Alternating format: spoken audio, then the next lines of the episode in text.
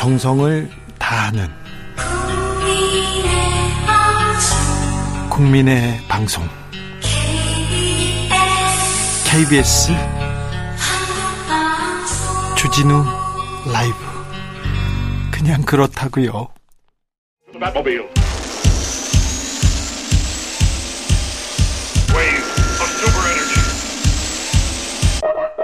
주기자의 1분 방송통신심의위원회는 최근 인터넷 언론 가짜뉴스 전담 신고센터를 두고 원스톱으로 심의를 처리하겠다고 발표했다. 결국 이 발표는 국가기관인 방심위가 지금까지 존재하지 않던 언론 보도에 대한 심의를 수행해 그에 대한 속전속결식 제재를 가하겠다는 것이다. 두말할 나위 없는 국가 권력의 반헌법적 언론 통제 시도다.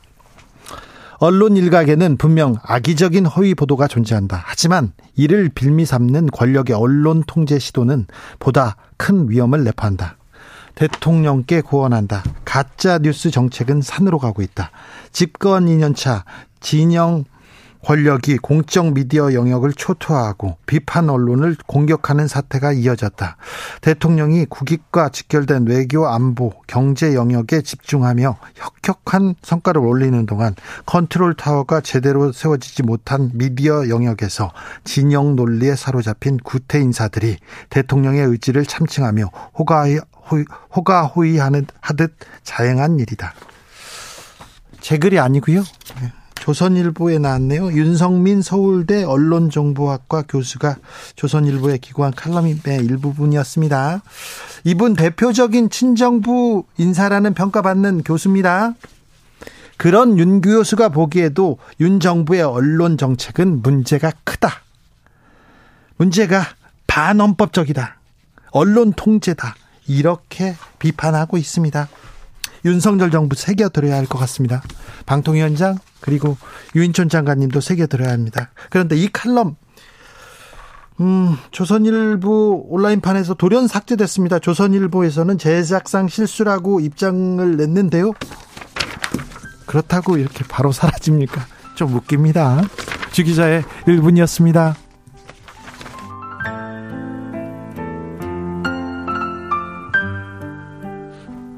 이 노래 몇 번 들으셨어요, 오늘? 처음이라고요? 그렇죠. 네, 예전에는 많이 들었던 것 같은데. 이용입니다. 잊혀진 계절.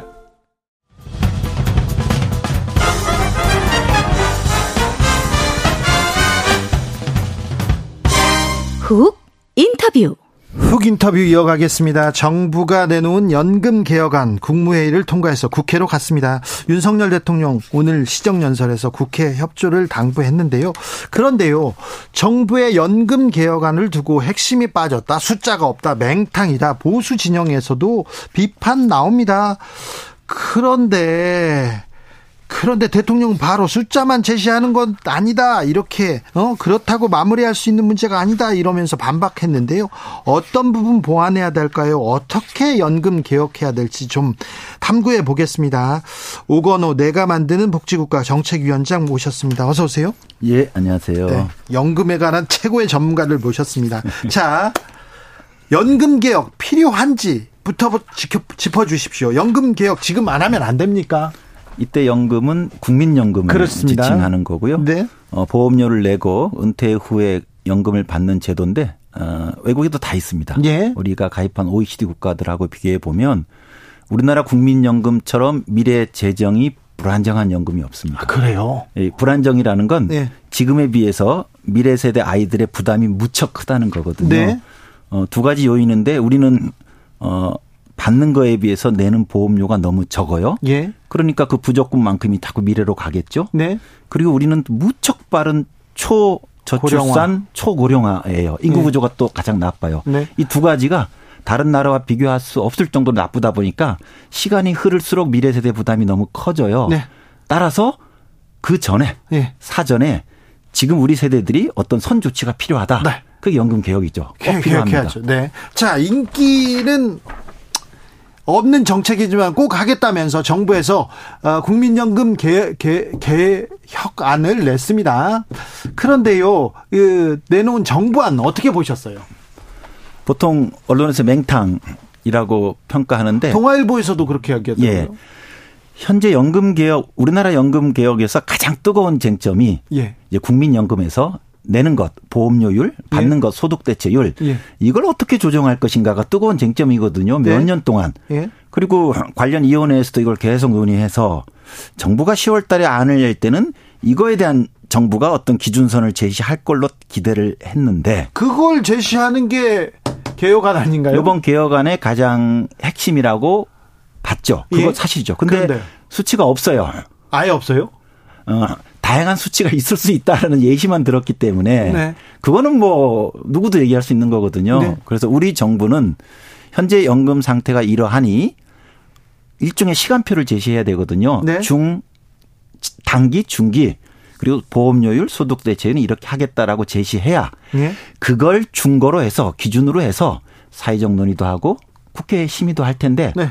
첫 단추에 책임을 진 행정부가 그 역할을 안 해버린 거예요. 예. 그러다 보니까 이 정부안 갖고 무슨 논의를 하라는 거야? 맹탕하냐? 무책임하다. 예. 이런 비판이 나오는 거죠. 전문가로서 이번 정부안 점수 몇 점 주십니까? 가장 뜨겁고 우리가 논의해야 될 내용을 담고 있지 않다는 점에서 네. 하지만 다른 우리가 주목할 만한 주제들도 없진 않아요. 예. 그러면서 낙제를 줄여다가 예. 낙제에서 조금 낙제를 면한 점수를 드리겠습니다. 그럼 몇 점입니까? 뭐 낙제를 60점이라고 하면 65점이요. 65점이요? 부자보다 중산층이 더 내는 방식이다. 이런 비판도 있던데요. 부자보다 중, 중산층 중산층이 더, 더 이렇게 부담을 해야 되는 거 아니냐. 부자보다 중산층이 그, 그런 지적도 있었습니다. 네네. 뭐 어떤 보도에서 부자보다 부자보다 어, 부자보다는 중산층이 더 낸다 이번에 국민연금 이런 이런 식으로 바뀌면 아 그거는 제 생각에는 네. 조금 오해인 것 같은데 네. 돈이 많으신 그러니까 상위 계층보다 그 아래에 있는 중산층이 더 내려면 네. 어 내는 보험료율이 좀 달라야 되는데 네. 에, 요번에 이제 차등 보험료 얘기가 나왔습니다만 현재는 똑같이 정률 9%로 적용되고 있기 때문에 네. 그 지적은 제가 조금은 잘, 수, 잘 수용되지는 않습니다. 알겠습니다. 국민연금에 대해서요. 청년층에 대해서는 불만이 큽니다. 그렇죠. 나는 지금 저 많이 내고 적게 받아야 되는 숙명이다. 왜 청년층만 이렇게 많이 내라고 하냐. 기성세대가 잘못했으면 좀 책임지는 모습 보여야 되는데 이런 청년층의 불만이 있습니다. 그게 현재 국민연금 구조가 그렇게 설계되어 있기 때문이거든요. 네. 국민연금은 과거에 받는 급여, 소득 대체율이 꽤 높았어요. 네. 그러다가 점차 낮아지고 있거든요. 네. 그리고 보험료율은 오랫동안 9%인데 아무래도 앞으로는 인상될 것 같아요, 계속. 네. 그러니까 예를 들면 중장년, 뭐 50대에 음. 계신 분들은 어, 그전에 꽤 후한 소득 대체율 적용을 받았어요. 그리고 앞으로 혹 보험료가 올려더라도 지금 50세라면 네. 59세까지 10년만 더 내면 되거든요. 네. 그 정도에서 국민연금을 졸업하니까 국민연금 가입을 통한 제도 혜택이 상당해요. 예. 근데 청년층은 좀 낮아진 소득 대체율을 적용받고 예. 앞으로도 그러할 것 같고 대신 보험료는 계속 오를 것 같아요. 그래요? 그러니까 국민연금 가입을 통해서 얻는 제도 혜택이 지금 중장년에 비해서는 굉장히 적을 수밖에 없어요 상대적으로. 네. 그래서 이게 뭐 세대 간 일할 수도 있고 조금 더 좁히면 연령간 형평한 거냐. 청년들이 너무 억울하다. 받는 건 적고 내는 것만 더 많, 많은 거 아니냐. 예. 이런 이제 비판이 나올 수 있는데 저는 이제 중장년에 해당되는 세대인데 저는 청년들의 이 이야기를 저희 같은 세대들 그리고 정책 당국자들이 경청해야 된다고 봅니다. 왜? 네. 현재 국민연금의 현실의 근거에서 예. 어, 제기된 비판이기 때문이거든요. 네. 국민연금 개편안이 지금요, 어, 우리 국민들의 노후를 보장할 수는 있습니까? 일반적으로 우리가 설계하는 노후 보장 수준 그리고 기대하는 노후 보장 수준에 미치지 못합니다. 그래요? 예. 네. 어떤 방향으로 바꿔야 됩니까? 그래서 그걸 조금 더 이어서 말씀드리면 네. 그래서 저는 오히려 역설적으로 이제 국민연금이 핵심 제도인데 네. 국민연금으로 노소득 보장을 다 할 수 없다는 걸 정확히 아는 게 중요하다고. 아, 그걸 전제로 둬야 되네요. 예. 네. 그러면 노소득 보장을 포기하란 말이냐가 아니고요. 예. 제가 요 단어 요 글자 한 이거 빼먹었는데 국민연금만으로 네. 근데 우리 논의를 보면 국민연금 안에서 모든 걸 다 해결하려다 보니까 국민연금도 지금 너무 힘든데 예. 너무 가중한 요구가 있는 거거든요. 예. 어, 지금 현재 법정연금으로 국민연금도 있고 기초연금도 있고 퇴직연금도 있습니다. 예. 그래서 앞으로 이 연금 개혁에서 노소득 보장의 시야가 예. 이미 법정연금 세개가 있다면 저는 이걸 연금 삼총사라고 부르는데 네. 연금 연금 삼총사와 함께 노후를 설계해야 된다. 뭐 이런 취지로 접근하면 노소득 보장이 가능합니다. 네. 그래서 아까 앵커님께서 말씀하신 것처럼 네. 국민연금으로 노소득 보장이 가능하냐? 네. 가능하지 않습니다. 네. 삼총사에 의지하면 가능할 수 있습니다. 그래요? 네. 아무튼 보험료일 인상안 이게 구체적인 수치가 나와야 이걸 가지고 국회에서 공론화하고 국회에서 이렇게 의결하고 그런 거 아닙니까? 근데 정부에서 어, 지금 정확한 안을 내지도 않고 65점짜리 안을 내놓고 국회로 이렇게 던져버리면 어떻게 됩니까, 이제? 물론 이제 공이 국회로 넘어갔음이로 국회 몫이라고 얘기할지 모르지만 네. 전체 국가 운영을 책임지는 건 행정부이거든요. 네. 제도를 관리하는 쪽이 행정부이기 때문에 연금 개혁의 핵심은요 행정부예요. 다른 나라에서도 네. 행정부가 제도를 분석하고 적절한 지금 필요한 개혁안을 제시하는 거예요. 네. 근데 그게 확정치가 아니잖아요. 네. 정부가 제시한 그걸 가지고 사회적 논의 국회를 하는 건데 지금 이렇게 국회를 국회로 넘겨버리면 우리나라 국회가 또 그렇게 썩 일을 잘하는 국회는 아니라고 네. 생각하는데. 그렇죠. 행정부도 이렇게 어설프게 냈는데 왜 우리가 그걸 다 해야 되느냐. 오히려 행정부한테 책임을 떠맡기면서 국회도 자기 몫을 안 할 수 있는 해피의 명분을 지금 행정부가 줘버린 거예요. 예. 저는 그래서 이러지 말고 물론 국회라도 잘하길 바랍니다만은 연금 개혁이 붕 떠버리고 네. 공전되는 거 아니냐라는 우려를 가질 수밖에 없죠. 대통령이 내가 욕 먹더라도 연금 개혁하겠다 이렇게 외쳤어요. 그런데 지금 행정부에서 좀 안이 지금 제대로 안 나온 거네요. 그리고 국회로 갔고 그러면 누구의 공인지 모르고 시간이 가고 연금 개혁안 이거 되는 거야 마는 거야 이런 소리가 계속될 가능성이 높네요. 높죠. 특히 네. 이제 윤 대통령은 대선 기간에 네. 얼마나 연금 개혁을 강조했습니까? 그렇죠. 그리고 또 아까 말씀하신 3대 개혁의 하나로 연금 개혁을 삼아서 저는 요번에 정부안이 발표되기 전에 일부 언론에서 네. 좀 맹탕으로 나올 것 같다는 추측 보사도 그 기사도 나왔어요. 있었지만 제가 네. 전화 받을 때 그렇지 않을 거다. 네. 정부가 그 대선 때부터 확고한 의지를 밝혔기 때문에 네. 구체적인 안을 낼 거라고 답을 했는데 네. 틀려버렸어요. 자 위원장님, 자 맹탕 말고 뭐가 빠졌습니까? 자 어떤 쪽으로 가야 됩니까? 좀 알려주십시오. 첫째, 네. 단기 중기적으로 소득 대체율과 보험료율은 이런 식으로 가, 야 된다는 제한이 있었어야 돼요. 네. 그러면 소득 대체율을 올릴까 혹은 유지할까가 사회적으로 굉장히 뜨거운 주제죠 주제이거든요. 네. 그거에 대해서 정부가 안을 밝혀야 돼요. 네. 유지하자 혹은 올리자. 네. 그리고 소득 대체율은 또 보험료율하고 짝을 이루는 것이기 때문에 네. 이런 소득 대체율에서는 보험료율은 요 정도 가자. 네. 사실 이걸 제시했어야 되는데 이게 없는 게 가장 맹탕이고요. 예. 두 번째는 이제 요거는 그 연금 개혁이 두 목표를 가지고 있는데 두 과제를 가지고 있는데 하나가 이제 지속 가능성, 재정 안정화에 관련된 거고요. 두 번째는 보장성 강화에 관련된 거죠.